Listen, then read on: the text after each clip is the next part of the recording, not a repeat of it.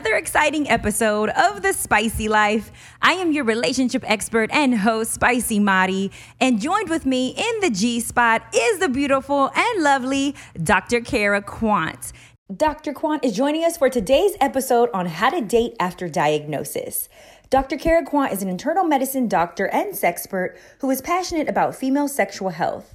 Her passion came about after she realized it was not thoroughly taught in medical training, but believed women need providers who are comfortable in discussing and knowledgeable with treating female sexual dysfunction, lack of desire, lack of arousal, pain with intercourse, and problems with orgasm. She is the founder of Viva la Vulva movement and an art exhibition and is bringing together like minded people from different backgrounds who have a passion for driving change in the way female sexual health is perceived in our society and to help promote more awareness about the topic.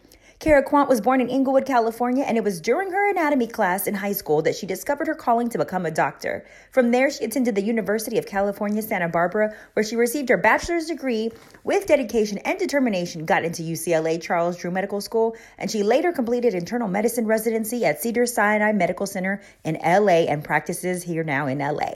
Okay, so I have another tough question, Mrs. Ask Tough Questions. What is Yes. your biggest turn on? I, for uh, intimacy and spicy, is intimacy. So I want you to tell me what's your biggest turn on. Ooh, my biggest turn on is confidence. Yes. Yes. Okay. We need to do a, just a whole episode on how to increase confidence, and hopefully this episode will give some you know women and men their swag back when it comes to confidence. But what is it about confidence that you love so much?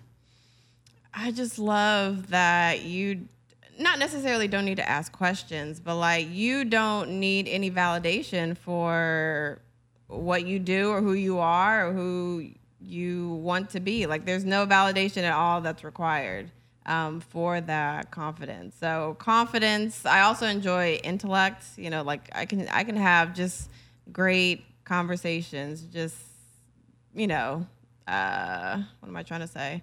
I, I intellect is is a major thing. Intellect Smart, gets you yeah. Mm-hmm. wet, wet. Okay. What's the best compliment you ever received? C for communication. What's the best compliment anyone's ever given you? Mm.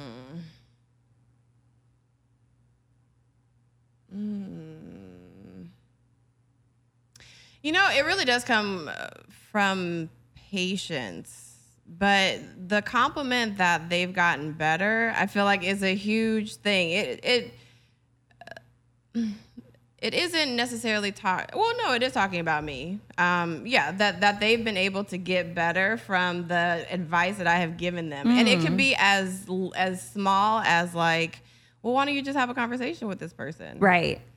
like just have a conversation with this person and um, that there was a actually i can give you some more specifics. There was a patient that came in. He was dealing with uh, sexual dysfunction. So he had erectile dysfunction. And he was having issues with his uh, girlfriend that he loved and he just like was madly in love with but he could not get an erection. And so i just had a conversation. I was like well why don't you just talk to her and say hey i'm so attracted to you. Like i want to be with you. This doesn't happen before. This hasn't happened before, but this is what you know is happening now. I don't want you to feel bad, you know, about yourself for me Right. having this. Um, and I was like, well, why don't you just, you know, sit down? Like, it, it be a way for you. You guys are fully dressed. Maybe it could be a dinner or something like that, and you just have a conversation around, hey, this is what's going on. And he was at he the reason why he was coming in was because he was asking for medication. He was asking for Viagra.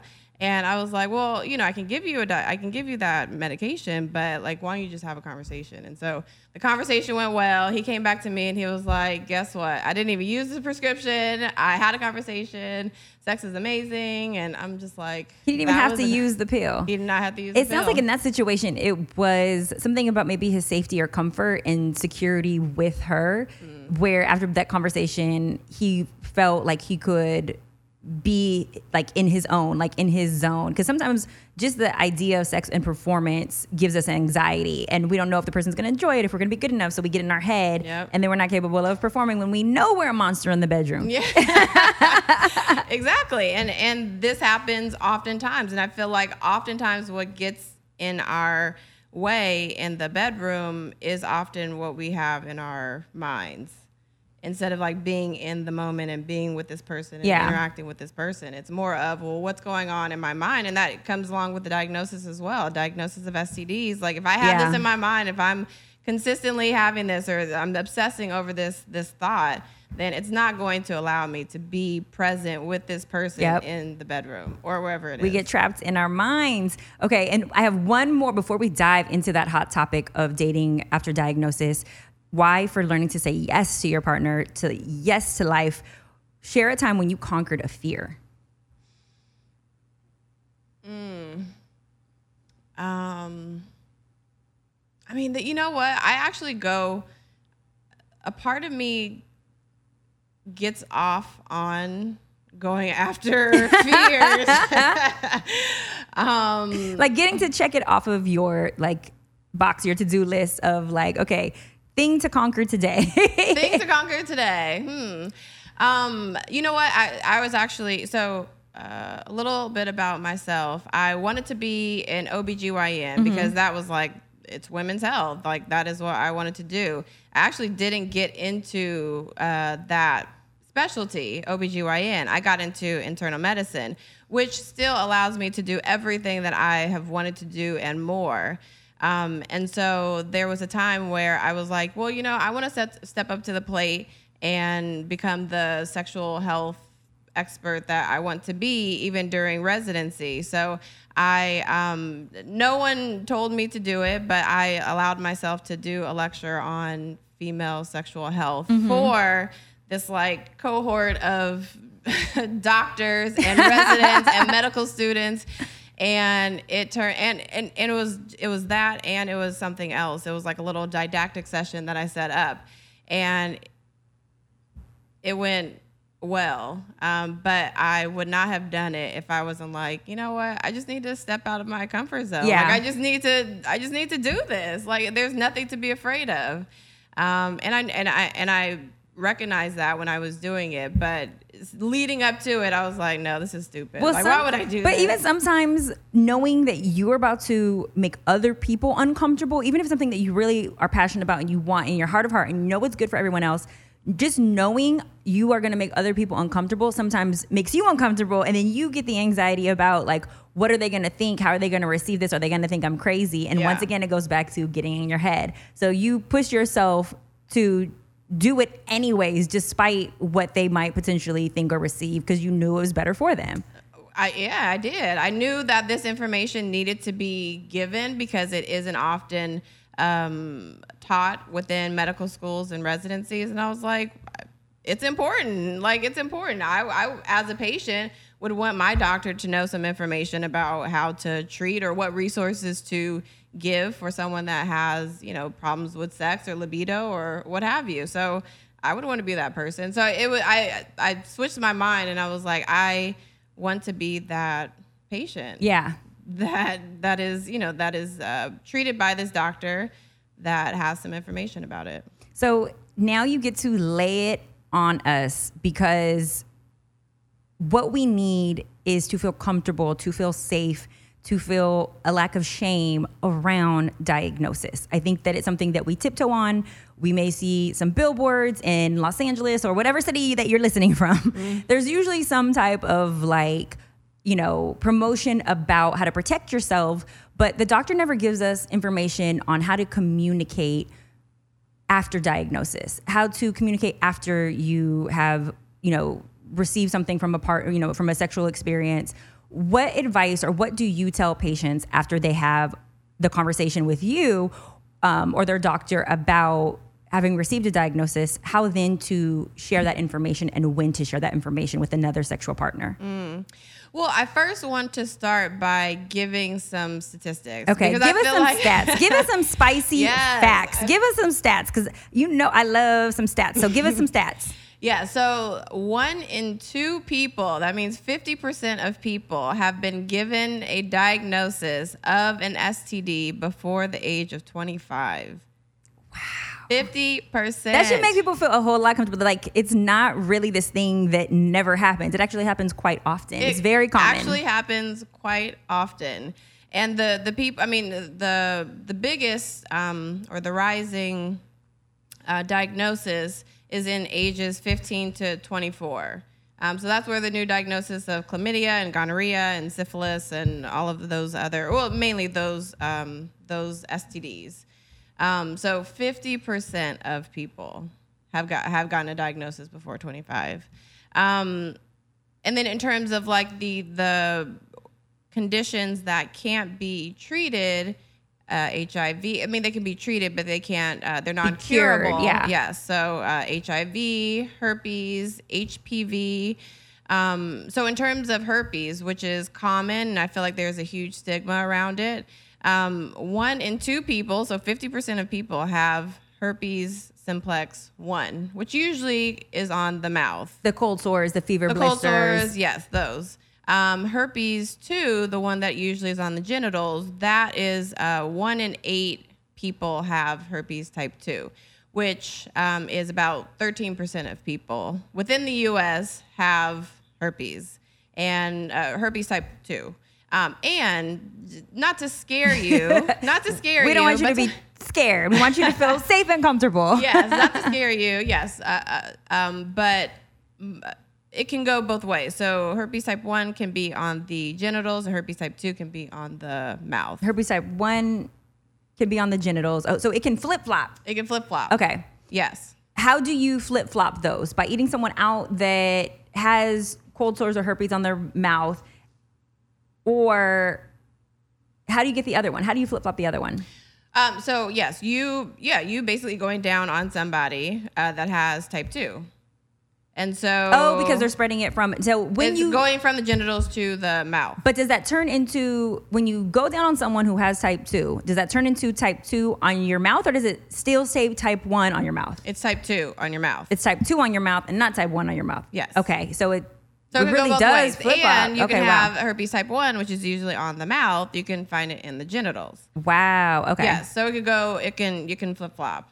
Um, so so th- those are statistics about herpes. Uh, in terms of HPV, um, there are so many people that have the diagnosis of uh, HPV, Yeah. which is a virus, um, and it, and because of the vaccine, um, the uh, Shingrix, uh, sorry, not the Shingrix vaccine, but the uh, the vaccine for HPV, it has decreased. Um, so, so patients out there, um, usually adolescents or young adults, can get the the HPV vaccine and have their chances of getting um, HPV, which can cause cervical cancer, which can cause genital warts. Um, those are decreased by getting the vaccine. So, everyone out there that's listening, I feel like please get the vaccine. When we were little, though, I don't remember the doctor presenting that vaccine as even an option. It sounds like it's you know more of a current um, vaccine that has come out. But do you recommend for the mothers and fathers who currently have daughters right now to get the vaccine? Because some people are kind of you know afraid it hasn't been out that long. Should they should they be getting their children vaccinated? And is there a vaccine for the boys? Because aren't the males the main transfer? Yes, that is the case um, because of the way it happens.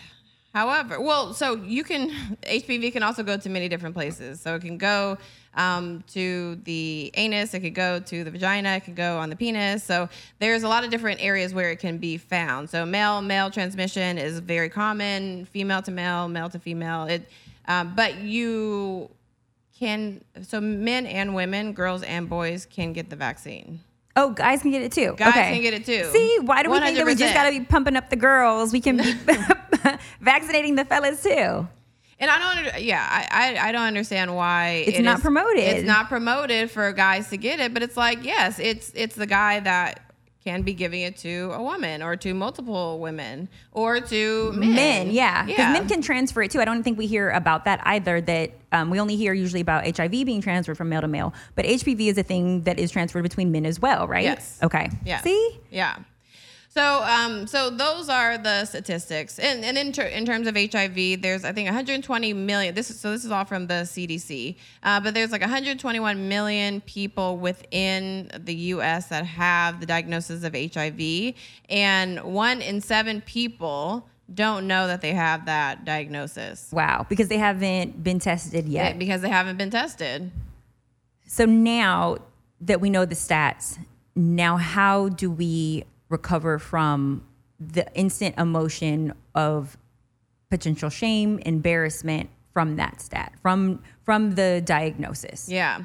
So uh, the reason why I gave the stats was to basically say It's that common. It's common. STDs are common. They're common. Chlamydia, gonorrhea, syphilis, HIV, herpes, they are common. HPV, they are common. And so like uh, I understand that you know there's stigma around it. There's there's a lot of bad talk around it, but it is common. And you are going to live. You are going to be fine. Like the diagnosis of chlamydia, you are it's treatable right. a diagnosis of gonorrhea, it's treatable. Like there are there are things that are treatable that it's okay. It's it's okay. Like you got this. I mean, it's almost like you can almost think of it as like a cold. Like uh, you can get a cold from many different people. There's someone that can go into your office and can like cough And- and, you and just get the and whole you got a cold. office, and you get the whole office. Wait, but can coochie catch cold? Is that a true thing? Can coochie catch a cold? Can your vagina catch a cold? It can't catch it. it can't catch a cold in like the there's specific viruses that are for colds. Because winter is coming, and so if if um, if someone has a cold and they go down on you, can your coochie catch a cold? It cannot catch a cold. Okay. No.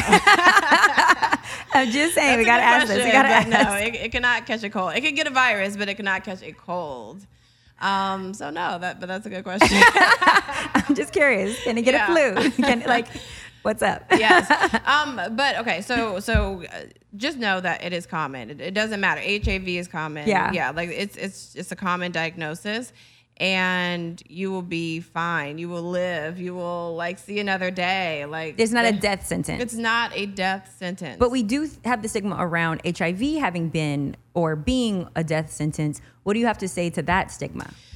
Yes, at some point it was a death sentence. We didn't have the medications that we have out now that can treat you like there's people that are that have HIV that take one medication a day and they're fine. Their HIV is undetectable in their body. Like you cannot detect it in their body. And their CD4 count, which HIV can affect, uh, which is basically it fights off infections. And so your usually your CD4 count can be very low, um, but their CD4 counts are normal. So you can live a normal life and have HIV and only take one medication a day. It's like taking vitamins, multivitamins. Like it's it, you you take it Yeah. and you are preventing from uh, other people from getting it. So no, it is not a death sentence any longer. When people don't take the medication, though, or maybe it's an access question that I have,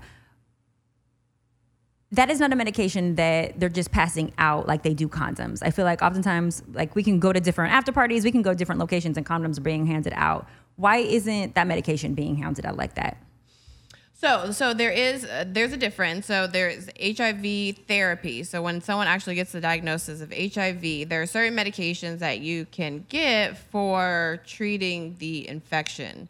Now, there's something else called PrEP, which a lot of people have been hearing about more recently. So it is uh, it stands for pre-exposure prophylaxis, meaning that you're taking a medication. Oh, I, I'm seeing all the commercials for PrEP. Okay. yes. so you're seeing a medication that, um, or billboards and you know, uh, advertisement for a medication that prevents you from getting HIV. So if you Oh, are a that's person what that, PrEP is. yeah. So if you are a person that is at high or having high risk sexual activity, if you have multiple partners, if you're you know using condoms seldomly or just you know if you're getting it pop it and you like it raw, Basically, Okay. this medication is can be for you. This medication can help prevent HIV, not other STDs, just HIV.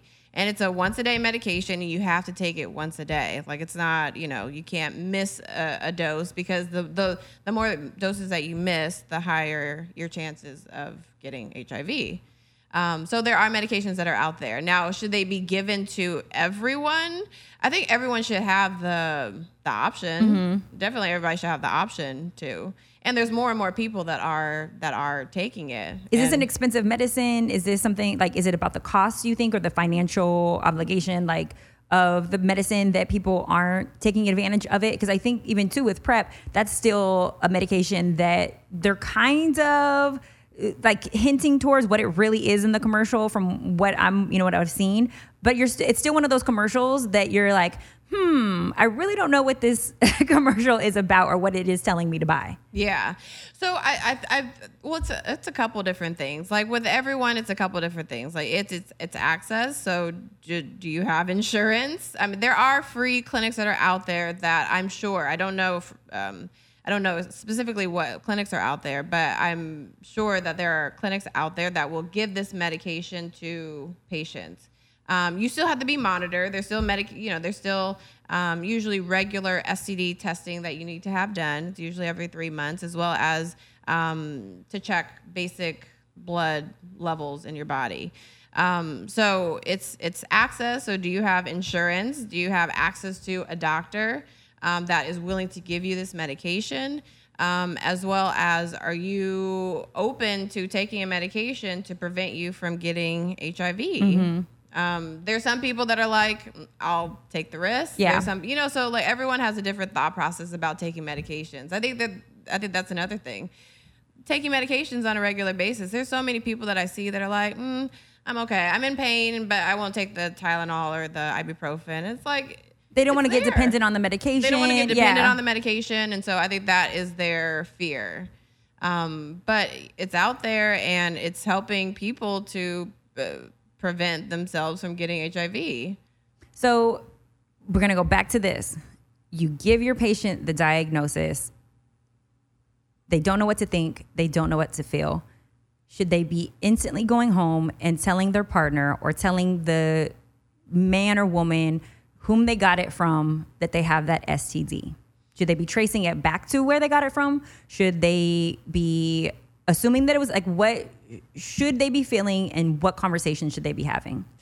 Well, it's hard to say what they should be feeling because I'm sure there's so many emotions that come up in their head for a diagnosis sadness, frustration, anger. You know, there's a, probably an array of emotions that come up after that diagnosis. So I think taking some deep breaths, calming down. Um, and then the next step would be actually having a conversation with your partner. So if you're currently seeing somebody, saying, hey, this is what happened today. I went to the doctor and I got a diagnosis of herpes. And I want to have an honest conversation with you. Do you have it? Uh, You know, when's the last time you were tested? Right, that part. When was the last time you were tested? How do you how do you know you don't have it? Because just because you don't have an outbreak or just because you may not be familiar with the symptoms doesn't mean that you don't have it. Yes. Yeah. And that's the thing. Where's like, your paperwork at? That's the next one. Oh, yes. Where is your paperwork? And I want to see your paperwork. yes, let me see it. let me see it. Let, let me not just like talk about it. Like let me see. Or most people, you know, will have like a an app on their phone, so it, like it's electronically. Like let me see that information. Yeah. Like let me visually see it rather than you giving me the information of oh I'm I'm negative and I've been negative. Now, what does the conversation look like when it's multiple people that you could have potentially got it from and you don't know? So you have one sexual partner, you have another, and it doesn't matter the date or period of how far or few in between, but it could be one and it could be the other. Are you obligated to go back and have the conversation with both? Or just assume that it's one you got to have the conversation. You have have she's conversation shaking her, you she's have shaking to- her head yeah, you over have here. to have the conversation with Everybody is both. due the conversation. You have to have the conversation because do. if you don't if you don't speak on it too, you're leaving both of those people potentially spreading it. Yep. Not even familiar with having it, and it may not have even come from it. It could have come from you. Yeah. Um, with you having been undiagnosed and not knowing. So what? Okay. So I understand how you have that conversation. Hey, I need to speak to you. But then from that comes the embarrassment of now you know my secret. Now you know what may be deemed a flaw or a weakness, or maybe you think that, you know, I'm disgusting, or now comes the judgment component. How does a person deal with that judgment and that person not spreading the news? Because what if that person doesn't have it? You got it from the other person, and now they're gonna let people know that you have it. yeah. I think all these thoughts are going through people's Yeah, minds, which is why we don't talk about it. It really is. It really is going through everyone's mind. And mm, uh, just know that it's common and know that you will get through it. Like, know that, uh, yes, you probably feel a certain way. Like, you feel like you're scum. Like you feel like, oh my gosh, you feel dirty. You feel like there are certain words that come up. And um I don't know. Like I, I can't you can't help what other people do. Mm-hmm. There's rumors that go around on many things, you know, who you dated and who you were with and um uh, maybe if you do have a STD, um, there's rumors that go around. You can't help that. I think that like facts are facts, and you just have to face it head on. So if you have a diagnosis of chlamydia, talk to the people that you had sex with and be like, "Hey, I I just got this diagnosis, and you know it doesn't make me feel good. I'm getting treated for it. Like." I believe that you should get tested I and someone, you should be treated. I know someone who didn't want to have the conversation that they got the STD, so they put the antibiotics in the person's drink. So uh, to avoid to avoid the conversation that they gave him an STD. so then they both could be cured and still continue making that sweet passionate. wow. Yeah. Wow. That's how fearful people are. Like when it comes to the, like having that hard to conversation.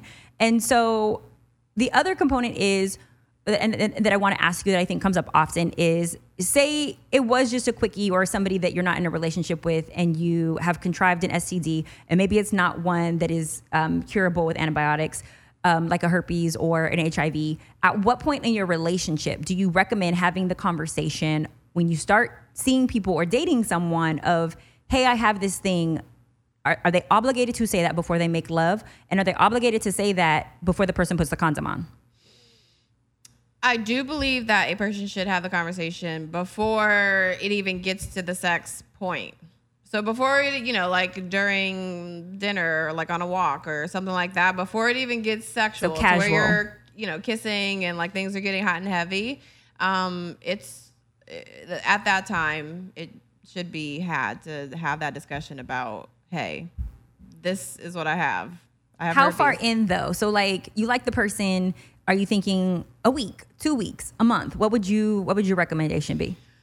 I think generally what people, what I've heard people um, do is have a conversation with someone when they feel like the next step is coming um, to to um, that they're getting closer um, to this person, that they want to possibly have a relationship with this person.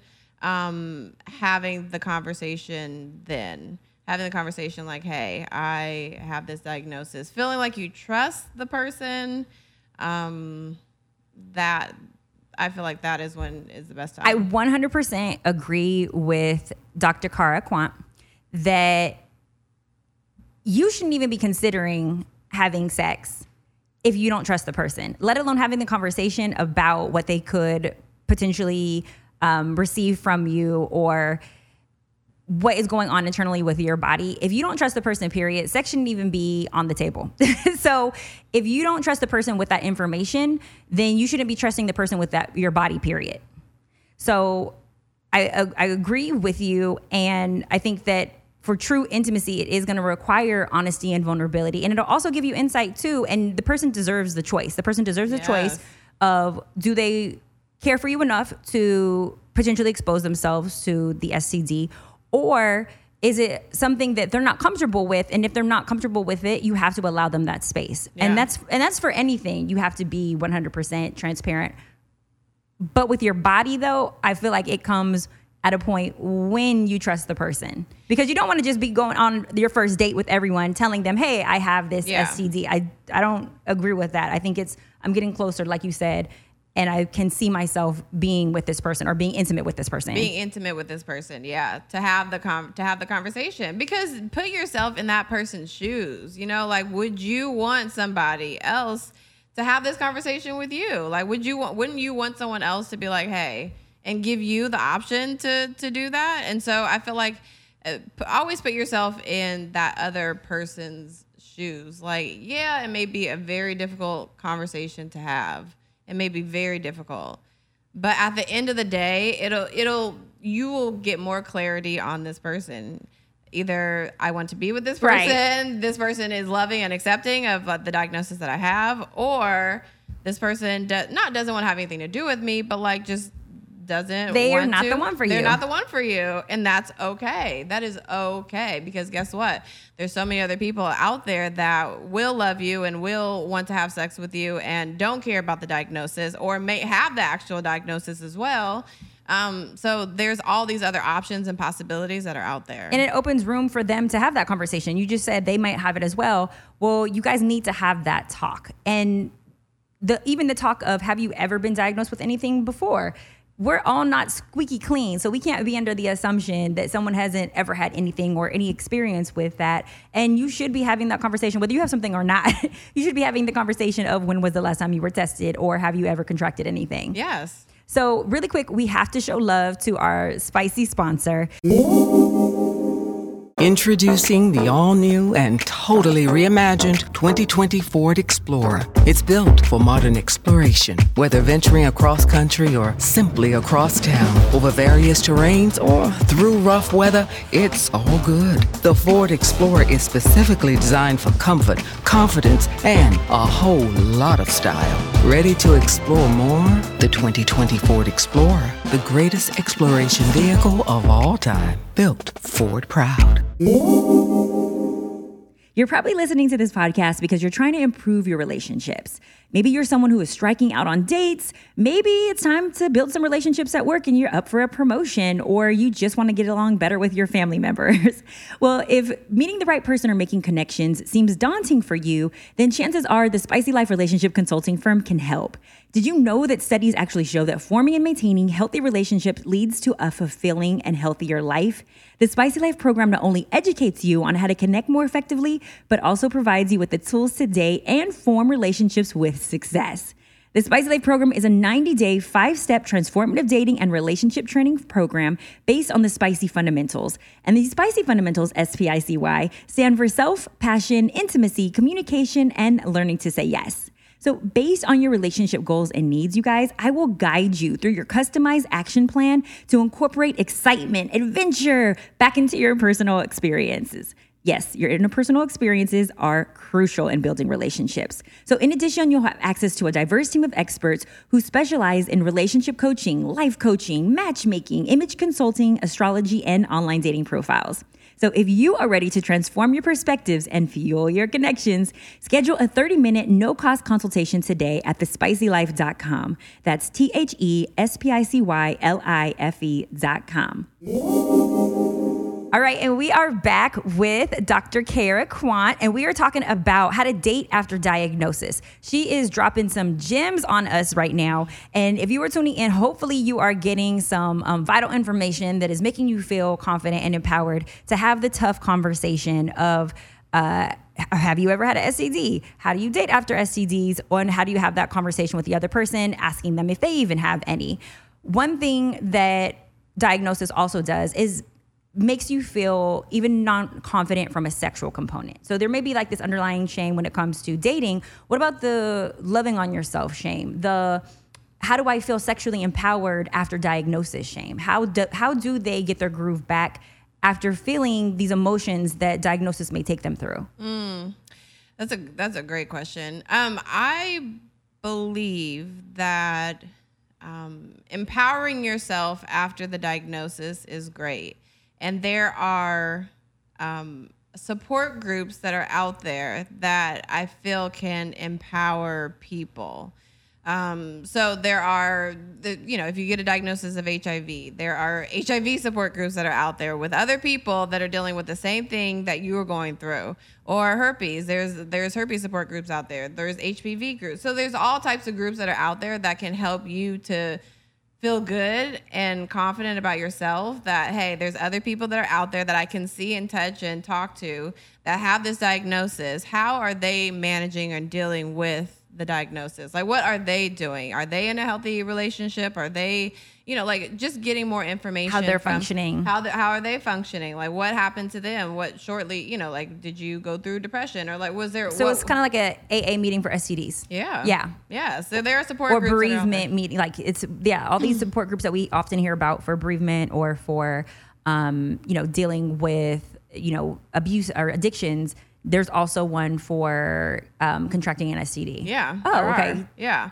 So oftentimes I will send patients to support groups because I'm like they're they're out there. There are plenty out there. I'm sure there's one in your you know your uh, the area where you live, and it's okay to go to these and and find support from other people and may you might even find someone that you like and you know so so oh, so, so you should be going to support groups to start shopping to start that's actually not a bad idea. But Yeah. tell me really quick so you mentioned okay yes have this conversation. There's support groups that make you feel better about it. Do you know or have you experienced sexual dysfunction from contracting an STD is does an STD or a diagnosis also come with any form of sexual dysfunction Hmm.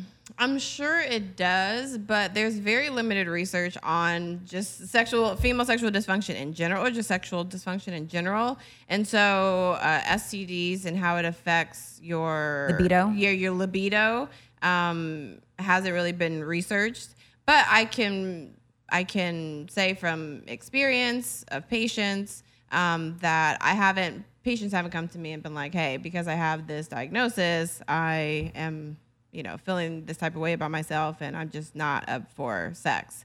But if anything, it would probably be the desire for it. So the desire is like you having a thought in your mind about sex and you wanting to have sex.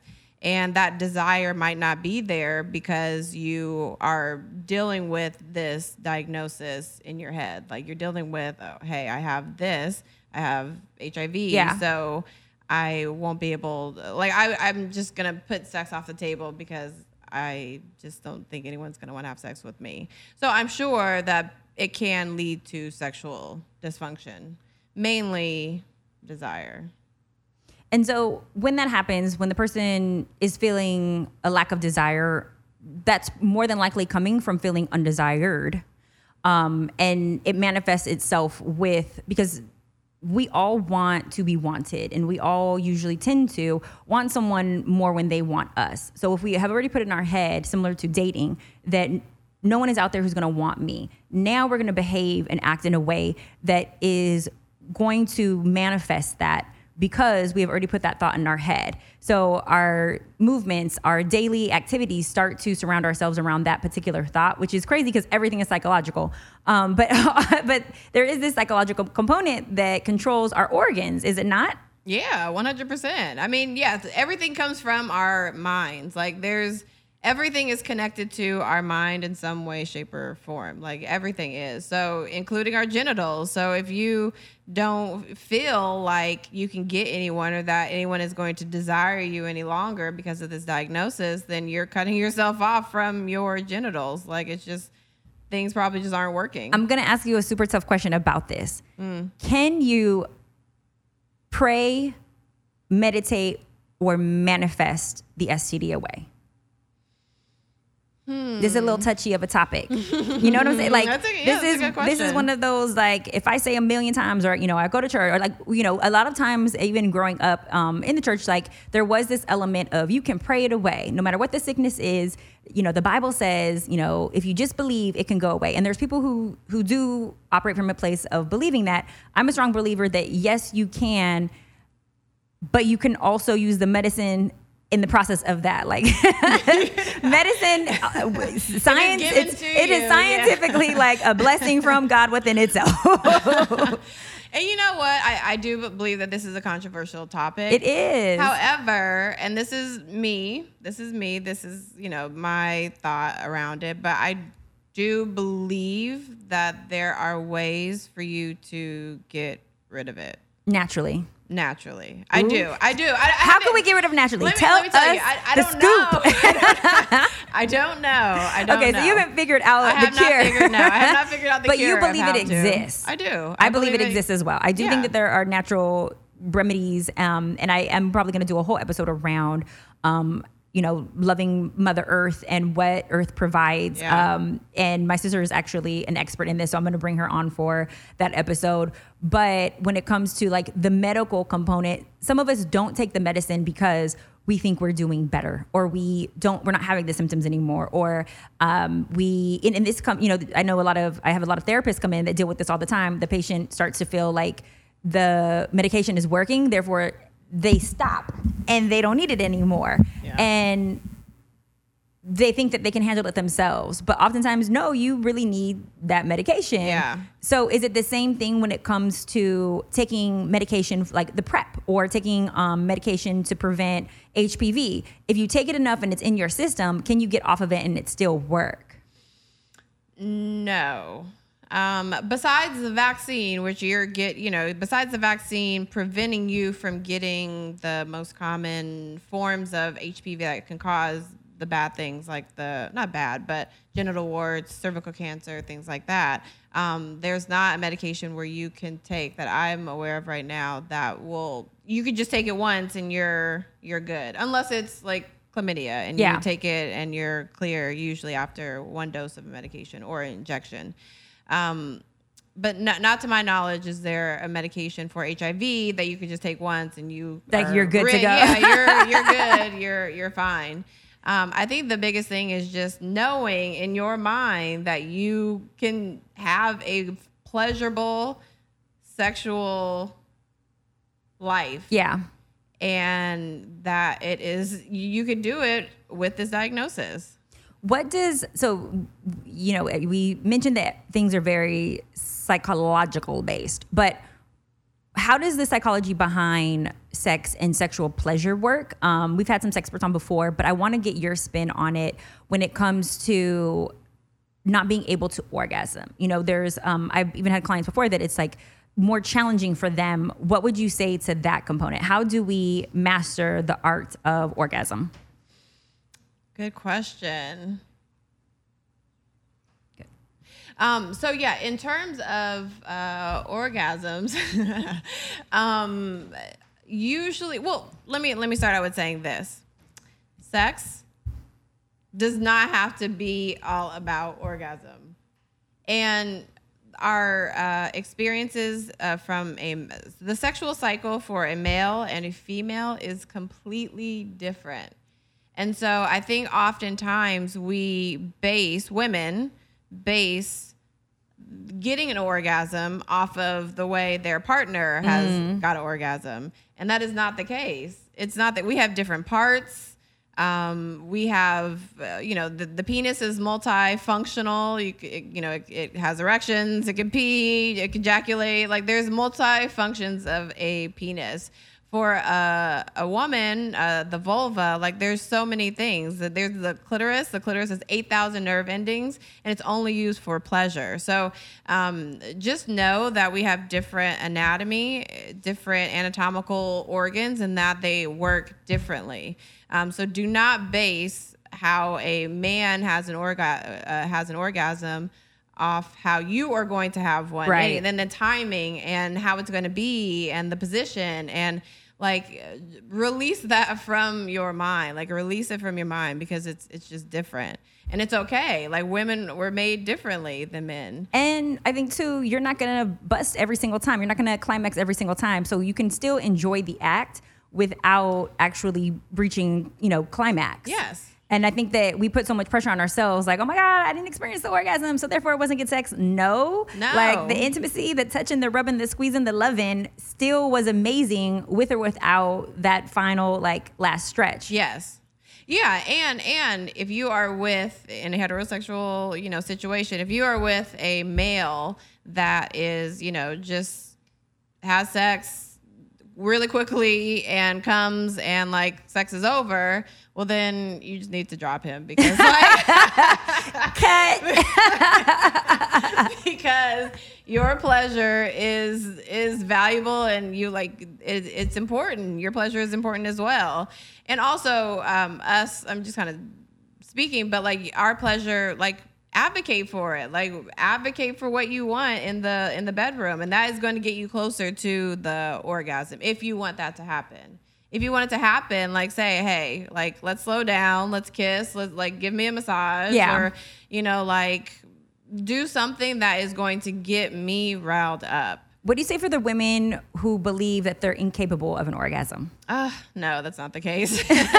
For no one. So anyone? No, no, I, I do believe that there are certain conditions that put a woman at um, um, not lower risk, but just make them not get an orgasm as easily.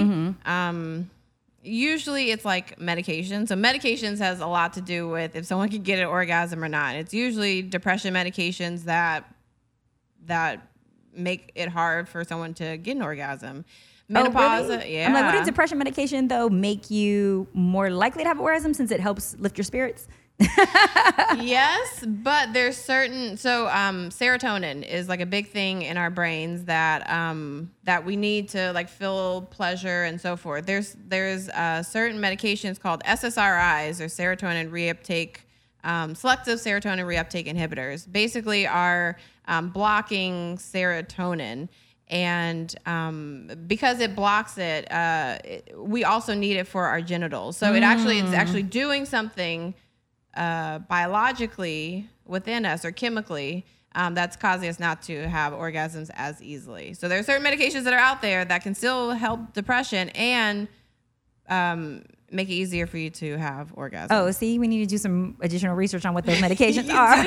Because I don't want them going off of their pills, but I definitely want them having that orgasm. exactly and you can ask your doctor or your provider who is you know pre- who is prescribing these medications hey this is the side effect that i'm getting can you put me on a different medication that is going to help me to get that orgasm and also make me feel good during this time that i'm having Last question. Why is it that you're so comfortable talking about the sex topic and not someone else? And what advice would you have for the person who's not comfortable with it to empower themselves to have that sex conversation, be it with their girlfriends, their boyfriends, their lovers, their homies, their family? Where do you find the confidence to have the sex conversation?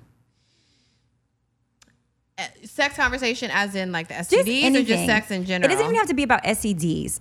I coach a lot of clients who don't even talk about sex with their friends and what they like with their friends. So when I ask them what they like for a significant other, they don't know. And it's not something that they're in the habit of doing um, because it makes them either uncomfortable or it makes their friends uncomfortable. And I didn't realize how many people until like I started picking their brains like, oh, this is even more uncommon. You know, it's part of the reason you and I both have these podcasts. Yeah. But where do you get your confidence from to be able to have the conversation so that we can sprinkle them with a little bit of that? So I think the, the confidence comes from knowing that that you can step into this door of like more possibilities in sex, in discovering, in uh, yeah, in exploring different facets of sex if you just have a conversation about like what you like and what you don't like like you could just ask like you know like what turns you on and what doesn't turn you like on like what I asked you. exactly. Yeah. Instant- the icebreaker, instantly. the icebreaker. Yeah. It, it can really, it can be an icebreaker. And there's We call actually spice breakers yeah, around here. spice breaker. um, it could be, it really could be an icebreaker about like, hey, what turns you on, what doesn't turn you on, what are you like absolutely against. There was actually a tantra specialist that was on my podcast, and he was talking about that is the conversation to have, like during dinner, like just have a conversation about very casually have a conversation about it, and it really can open it up. It can open sexual experiences up to so much more, to so much more vulnerability, to so much more. Um, pleasure from it. Uh, it can just open doors to so much more when you know what, that this person knows what I like and this person knows what I don't like. So they're not going to try what I don't like. You know, like if I don't like anal, they're not going to be like, oh, well, let's let's, Let's just do that. Yeah, Yeah. let's just try this because they already know that I don't want it. Um, so it's it's it's being vulnerable and having a conversation and knowing that once you step over this fear of like, oh, well, what are they going to think about me when I ask this, or what are they going to do? Like, just know that past that can be so much more than you ever realized before asking the. So look the at like the long term like you know results of what that conversation could manifest. Could manifest Yeah. that, yeah. Okay, Just- I just love asking. it. Well, we have to wrap up the show, but we always end with the naked truth. So you're gonna tell us if you could have any superpower in the world, what would that superpower be? The power to finish the sentence. The power to ooh, manifest anything I want very quickly. Okay, she wants to be a genie in a bottle. if you could have three wishes, yes, like I want those three wishes manifested tomorrow. if you could travel back in time to any period in your life to relive it, what time would it be? What period? Hmm, that's a good question.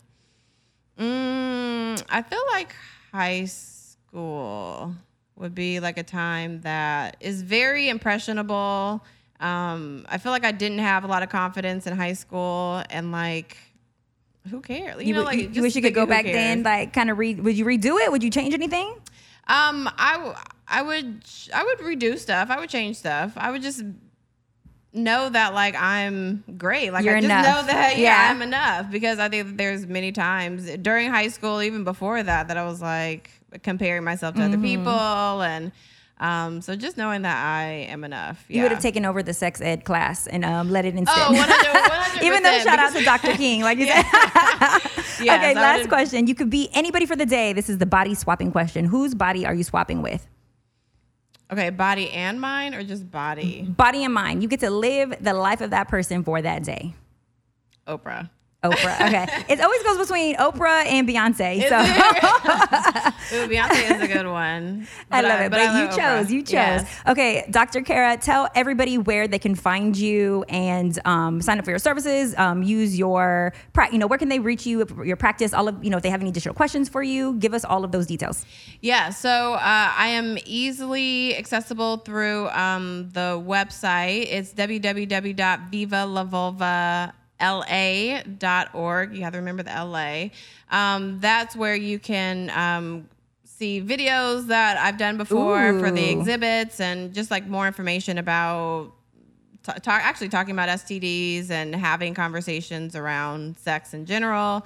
Um, I can be found on Instagram at Dr. Cara Quant, C A R A Q U A N T, um, as well as uh, Viva La Vulva LA.